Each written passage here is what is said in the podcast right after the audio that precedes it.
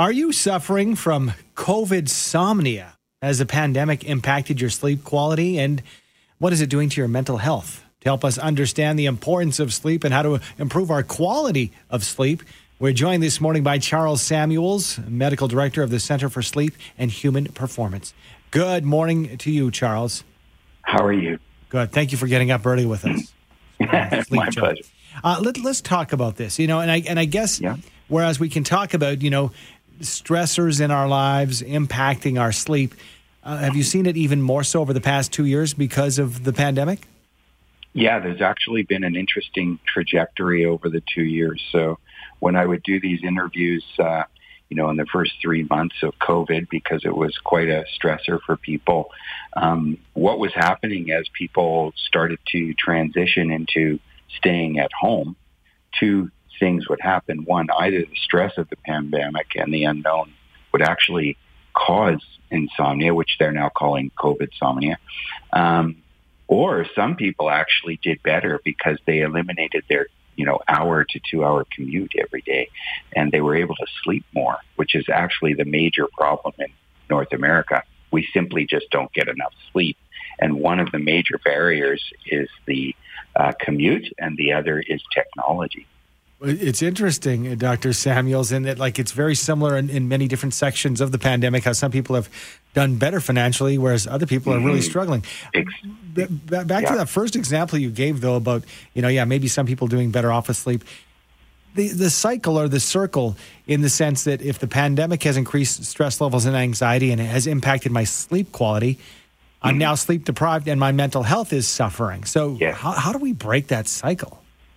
Well, that's actually a really good question and a very topical one. I actually last night gave a talk about this very relation to, to family doctors because it's important. They're seeing it a lot. And so the, the relationship uh, in particular is one of insomnia and it's linked to depression and anxiety. And so it's really important for people to know that um, disrupted sleep in and of itself can actually lead to depression or in an individual whose depression is well managed can actually um, make it worse.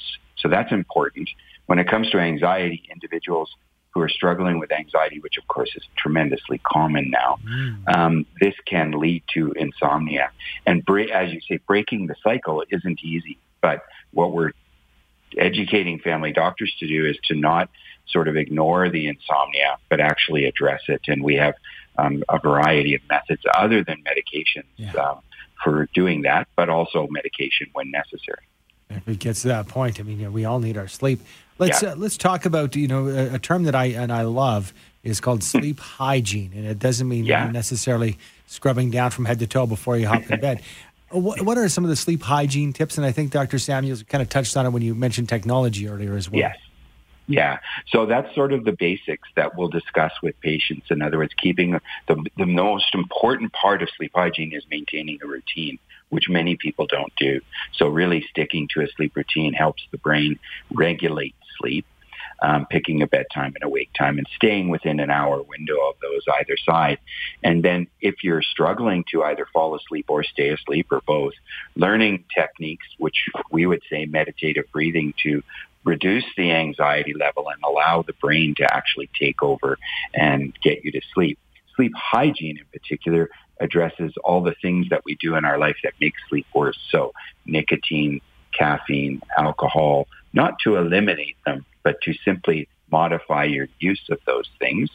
Um, and then also when to exercise, getting more exercise, um, uh, you know, not eating right before dinner, uh, before sleep, sorry. Um, those are all sort of sleep hygiene elements that we talk to patients about that seem simple, but most people actually don't do. Uh, Dr. Samuels, we're not having a you know question period here for you, but I do have a question for you that was sent in, and it says, "I wake up a lot during the night. Is yeah. this normal? And does anyone anyone ever sleep a full eight hours?" Um, so I would argue that now, um, in this last two years, many people are struggling with staying asleep. So it's not abnormal, but it's um, it's disruptive to the continuity and the quality of your sleep. And um, getting it stable so those awakenings are less than 15 minutes and you can get back to sleep is the goal. Many people do sleep right through the night. Um, so, but neither is abnormal. Mm. Um, what it is is that the most important thing is how people feel during the day. So I kind of don't care about their sleep. I care about how they're functioning during the day. And that's what we focus on. If they're doing well, that's good. We don't overplay the sleep issue. If they're not doing well during the day, we dig in and start helping them with their uh, sleep issues. And we have a whole behavioral sleep medicine program at the center to deal with that. You, you, yeah, you're referencing the medicine, Dr. Samuels. I'm wondering because it seems like there's a lot of natural or holistic items out there, whether it be maybe a, a melatonin or or teas, for example. Mm-hmm. But, but, before mm-hmm. I see a professional, could I try any of these, or are they endorsed, or do you think they're effective? Yeah. So our general, you know, our general statement is over-the-counter medication for sleep is an indication you really should be bringing up the sleep issue with your um, primary care provider. Mm-hmm. So that's really what we would say. And when we're teaching family doctors, we don't recommend the use of over-the-counter um, sleep aids. So we often are asked about melatonin.